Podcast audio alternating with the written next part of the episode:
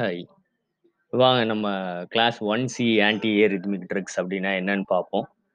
They are potent sodium channel blockers they prefer open channels greater than the inactivated channels similar to class one A agents but the offset kinetics அதுலேருந்து dissociate ஆகிறது will be late there are few drugs in this category flecainide encainide propafenone and moricizine These drugs have maximum pro-arrhythmic property. That means they can cause arrhythmia.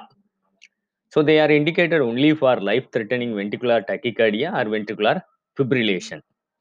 The first drug, uh, flecainide, it is used for supraventricular tachycardia and uh, life-threatening uh, ventricular arrhythmias. So the adverse effects are they are pro-arrhythmic, bronchospasm, leukopenia, thrombocytopenia, and seizures. The next drug is uh, propafenone. Propafenone is uh, reserved for uh, supraventricular tachycardia, atrial fibrillation, and life-threatening sustained ventricular tachycardia.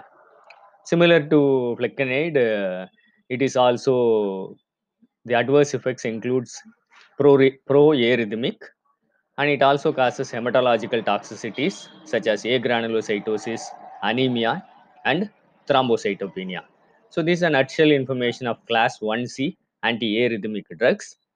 I hope uh, you enjoyed. Uh, happy learning. இதை மற்றவங்களுக்கு share பண்ணுங்க